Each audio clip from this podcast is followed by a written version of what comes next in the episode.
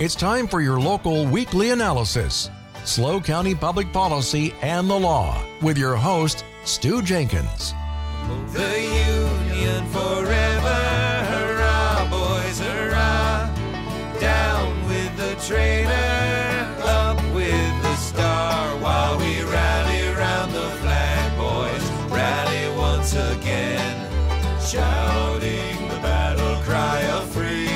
Welcome to SLO County Public Policy and the Law, only at K News 98.5. I'm Stu Jenkins. As a lawyer, I've tried cases here since 1978. Among my many cases have been public interest pro bono cases concerning unconstitutional election law statutes, City of San Luis Obispo ordinances criminalizing homelessness, and California agency violations of Proposition 64 when they allowed cannabis billboards on major state highways. It has been my privilege to serve as Superior Court Special Master. On SLO County Public Policy and the Law, we examine how state and local public policy works by bringing you officials, lawyers, and organizations working on your behalf. Last week, I had a fascinating conversation with Cordelia Perry, Executive Director of the SLO County Builders Exchange, about the tension local government administrative resistance has quietly created impeding the building of houses, apartments, commercial buildings, parks, water treatment plants, and government facilities. The Builders Exchange serves as a good example of how businesses banding together can navigate the institutional administrative forces in local government. If you missed hearing about Builders Exchange, log on to the podcast of Cordelia Perry's interview at knews that's K N E W S 985.com. Just click on the SLO County Public Policy and the Law tab and scroll down to the latest podcasts. Today, we have two very important voices concerning public interest lawsuits to give us different perspectives. In our first hour, I will be pleased to introduce Victor Gomez, Executive Director of Californians Against Lawsuit Abuse. His organization urges California's voters and legislators to throttle back the circumstances in which courts are empowered to award attorney's fees and costs to people who bring lawsuits that Californians against lawsuit abuse say unfairly cost businesses and Californians millions. In our second hour, SLO County Public Policy and the Law brings you a prominent local lawyer who, with years of experience, has been bringing cases that enforce fair labor standards and landlord duties to provide safe and habitable apartment complexes, Mr. Alan Hutkin. So, let me give you a bit of background first on Mr. Victor Gomez. Victor Gomez lives in Hollister and serves as Executive Director of Citizens Against Lawsuit Abuse. He is a native of Hollister with experience in local, state, and federal politics in the Bay Area. Mr. Gomez is the former mayor of Hollister and recently completed his second term as Hollister council member. At age 31, Victor Gomez became one of the youngest mayors to serve the city of Hollister, serving on the San Benito County Transportation Authority, Hollister Airport Land Use Commission, Gang Prevention Policy Board, Association of Monterey Bay Area Governments, Hollister Redevelopment Agency and as president of the League of California Cities Monterey Bay chapter. Victor served as chief of staff for San Jose Vice Mayor Magdalena Carrasco. But now, Victor Gomez is executive director of Citizens Against Lawsuit Abuse. Welcome to the show, Victor. Pleasure to be with you. Well, it's great to have you on. I uh, I, I thought probably uh, it would be a good idea to find out for our listeners just what kind of organization Citizens Against Lawsuit Abuse is. Is it a political action committee? Is it a uh, is it like a chamber of commerce? Uh, how's it structured? Mm-hmm. Yeah, great question, Sue. So we are structured as a nonprofit organization uh, with the state of California. So uh, a majority, well, actually, all of our funding comes from you know, small mom and pop business owners and medium sized businesses who understand how important it is to advocate for those needs of the business community here in California, specifically around uh, lawsuits, lawsuit abuse, and uh, really the, the exploitation by uh, these trial attorneys in uh, their attempt to essentially sink a lot of these small mom and pop shops and businesses here in California. So we operate similar to a chamber of commerce, so we don't have necessarily you know public members that are part of our organization, uh, but we do advocate for uh, really a lot of those businesses who are constantly under attack by uh, these trial attorneys that are really trying to turn a penny on on the backs of uh, small business owners here in California. Now, some of the nonprofit organizations that are uh, allowed under uh, the law, such as a 501c6, uh, are are allowed to uh, be active in political matters. Is, is, that the kind of organization that Californians Against Lawsuit Abuse is? So we are actually not. Um, there are some nonprofits that are active. Uh, I would say our organization really focuses a lot on um, really shining the light on the issue, but also finding legislative remedies to uh, help fix the issues that we believe need to be fixed uh, through statewide legislation. So we do advocate. We are not necessarily a lobby organization. We are not registered lobbyists. We are essentially a group of small business owners that advocate at the state level and at the local level uh, remedies and issues that would help uh, fix these uh, abusive lawsuits again that are that are attacking small business. Well, thank you. And um, folks, you're listening to Victor Gomez. He's the executive director of Citizens Against Lawsuit Abuse. Um, is this a? It sounds to me like it's not a membership organization, but do you have uh, a number of people who are, or numbers of the people who are supporting the organization? Uh, we do. You know, we do get quite a bit of statewide support from either uh, chambers of commerce, whether they're small, a small, you know, citywide chamber or uh-huh. larger organizations. We do work closely with uh, larger chambers of commerce. We've had a number of discussions with uh, Cal Chamber and the Hispanic Chamber. But um, yeah, we really do just uh, uh, focus from you know really a lot on uh, small businesses that are being impacted because usually the larger corporations and the larger businesses have the ability to you know take the time to learn what they need to learn. Let's just say you know Americans with Disabilities Act, right? They know they have internal counsel that will help them through whatever modifications and changes they need to make to, you know, a parking lot stall, to a restroom, whatever that may be. In many cases, it's actually the small mom and pop shops and the medium sized businesses that are owner operated. Um, and those are the ones that really we focus on helping. Um, I spent 17 years in, in the franchising world. I owned uh, multiple pizza franchises. And I'll, I'll tell you right now, Stu, I, I spent a ton of my time operating my business. I didn't sit in front of my desk for a month in January to figure out what all these new laws were going to be and how were they they were going to impact me. It helped surely to be a franchisee, but a lot of especially independent businesses don't have that ability or opportunity. So uh, again, we focus more on the on the small mom and pop shops and medium sized businesses that are mm-hmm. owned by your neighbors, right? Your friends, your family, and so on and so forth. Now, do uh, Citizens Against Lawsuit Abuse have any legislation that they are uh, advocating for right now? Yeah, you know, for for a long time, I mean, for years, I, I've been serving as executive director for a number of years now, and and every year, every legislative cycle, we attempt to introduce legislation that could really help um, sort of shine a light on these uh, legislative, or excuse me, these uh, litigious uh, abuses that are happening here in California. Um, specifically, right now, we actually have a bill that made it out of the Senate. We're very excited about it. It was uh, sponsored by Senator Niello.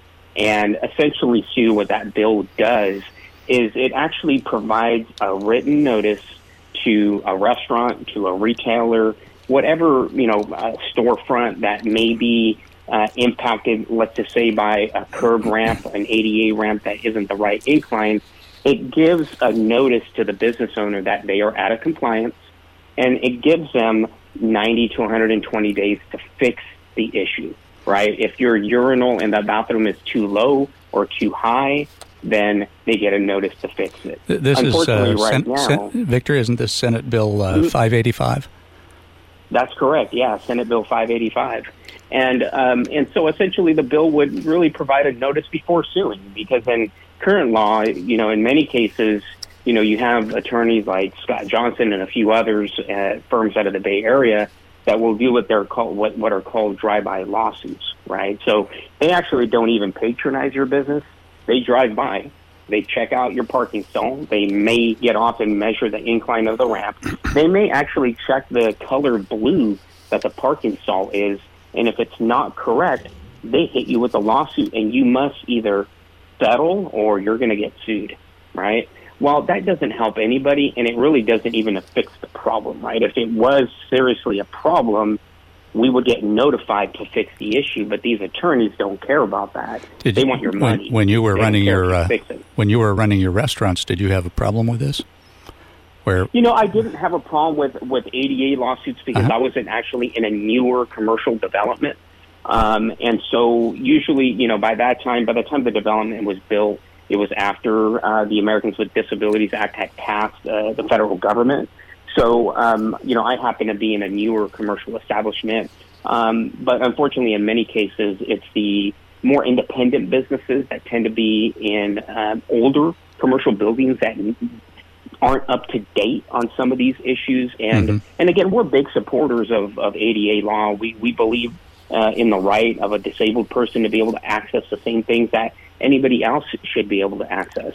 So we're not certainly not arguing against ADA law. We agree with it and support it. What we're asking for through SB 585 is a notice. Give us. We, we apologize. Sorry that that happened to you. Let us fix the problem because we want you as a consumer. Sure, We want sure. you as a client, right? Can I ask? I, I actually uh, got an alert here on uh, SB 585 today, and uh, I guess it is out of committee. Uh, what what struck me as interesting because we, we had you probably heard uh, me talking about last week's show where we had a uh, a person from the Builders Exchange talking about how some people were finding that their permit applications were pending for three years. Um, this bill um, it applies to any business with 50 or fewer uh, employees, and uh, it gives a 120 day uh, grace period basically after the notice to fix the uh, the offending problem as far as ADA access goes. But if you can't get a permit within that period, um, how, how is this going to actually help the business owner? Yeah, that's certainly another that's certainly another challenge, Stu. Um, I will say this: in the municipalities that we've worked in, uh, many of them uh, understand the importance of um, you know having these issues be streamlined, right? And and in many cases, as as I'm sure you know, uh, Stu, because of the uh, the diligent work that you do in your community around ordinances and and local government. Um, a lot local government has had to spend a lot of money, a lot of taxpayer money, updating curbs, curbs and gutters, right? Making sure that You- you've been know, a mayor, you know about this. Yeah, you, you have to make you have to make sure that they're accessible, right? And so when I was mayor, we spent quite a bit of money um, upgrading, you know, necessary curbs around uh, commercial, especially around commercial corridors, but all throughout the city. And so the the cities tend to understand that issue, and in many cases, actually, cities have the ability to streamline these ADA uh, improvements that are needed. So, you know, obviously, we would be concerned with the time period it takes. Uh, uh, personally, I've experienced the, the nightmare of of uh, dealing with the building departments and so on and so forth on a personal level, and I can understand that frustration from the builders group. Um, but we hope that you know building departments understand the good work that we're trying to do by um, increasing accessibility for those that are disabled. Okay. Well, yeah, I, I uh, did go to your website. You, your organization does have a website. Do you want to tell people uh, how to find it? Yeah, absolutely. Uh, you could visit us at californiacala.org. Uh, we have our mother website, cala.com. But for here, us, California is very specific on certain issues, especially with the flight of business out of California.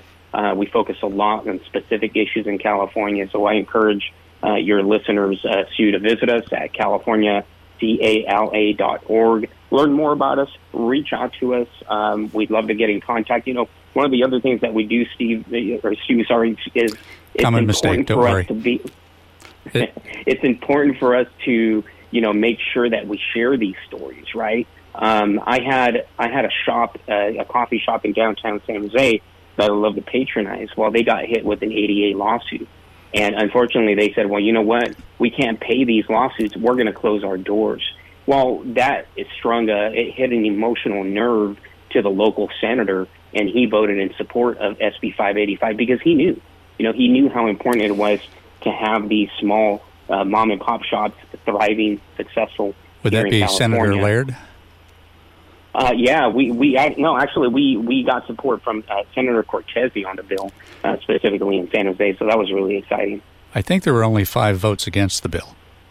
Um, yeah, and and so it was, uh, and there were several people who didn't vote at all, uh, but but it ended up uh, getting out of the Senate, uh, not not quite unanimously, but almost. Uh, I noticed on your website you have other issues that um, Californians against lawsuit abuse are concerned about. Um, fair labor and employment standards uh, lawsuits. Uh, you, the way you describe it as uh, Private Attorney General Act, the Sue Your Boss law. Uh, what what are y'all doing about that? Well, you know, with with PAGA, we're we're really concerned with the Private Attorney General Act. We're really concerned about the Attorney General empowering private trial attorneys who spend a lot of money electing their friends to the state legislature. We're very concerned with allowing them to be empowered to sue employers and really do the work that the Attorney General should be doing. This is the, the job of the Attorney General to make sure that you know uh, labor laws are being complied with. But in many of these cases, you, it's it's really a misprint of a you know an electronic or a printed pay stub. They may have spelled your name wrong. They may have not uh, disclosed your accru- accrued uh, vacation pay. All of those are issues that could get you sued as an employer, right? Mistakes are made. You know, mistakes are made, and what we're asking for especially around uh, PAGA related issues, uh, is bring it back to the Attorney General. Let and him for, do for the our, work. For our listeners, PAGA is short for Private Attorney General Act, which expanded. Uh, there's actually several uh, statutes in California that uh, that authorize private attorney attorney general fees for lawyers. Uh, but this one specifically has the name, and it expanded that concept to employment um, uh, employment actions uh, brought by employees against employers. And I'm, I'm sorry to interrupt you, uh, Victor. Go go right ahead now. No, no, not not at all. Thank you, uh, Sue, for explaining that. Yeah, I mean. We're we're really just concerned with the abuse of that law and the trial attorneys really taking it as an opportunity to make money for themselves because, um, as you just explained, the state of California, if there is a settlement, the state of California takes a portion of it or a majority of it. The trial attorney will take another, who knows, you know, 30 to 40 percent. And in many cases, the actual victim will literally, I mean, there's some cases where the victim has walked away with $10. Well, let right? me let me ask you yeah. some questions about this because the uh, when when this particular statute was adopted uh, in the early 2000s, um, it, the, the justification for it at the legislature was that uh, they, the state didn't really have the funds to put in enough people into the uh, agencies that were enforcing them to do the investigations and to to actually bring the uh, the actions. Um, the, so so essentially, the state was saving money by empowering private lawyers to come in and represent um, people who had been uh, abused by their employers. Um, it, you, do you think that there should be more funding for the agencies that would enforce this so that they would be the ones uh, who would bring essentially public and lawyers in to, uh, to do that enforcement, or is there another issue that, that is part of this that you're objecting to? Yeah, well, that's the biggest issue. The biggest issue, again, is the privatizing of the the work that an attorney general or attorney general's department is supposed to be focused on, and we believe that uh, this could be done. We do have the resources to to spend on it. The issue isn't whether the resources are there anymore. They may have not been there at that time, but we believe that um, we believe that now they do have the ability to do it, and that's why we've been, you know, ad, you know, definitely been ringing the bell on this issue, right? Because the more money that these it's costing these businesses who may have uh, violated a small provision in the labor code. It's providing them the opportunity to make money where these, you know, it, generally these lawsuits could have easily been a third of the cost, but now because you have a, a private attorney, a, a trial attorney involved in this thing, now you're seeing payouts that are two to three times larger than they're really supposed to be because they're trying to make that extra dollar right so they can pay themselves.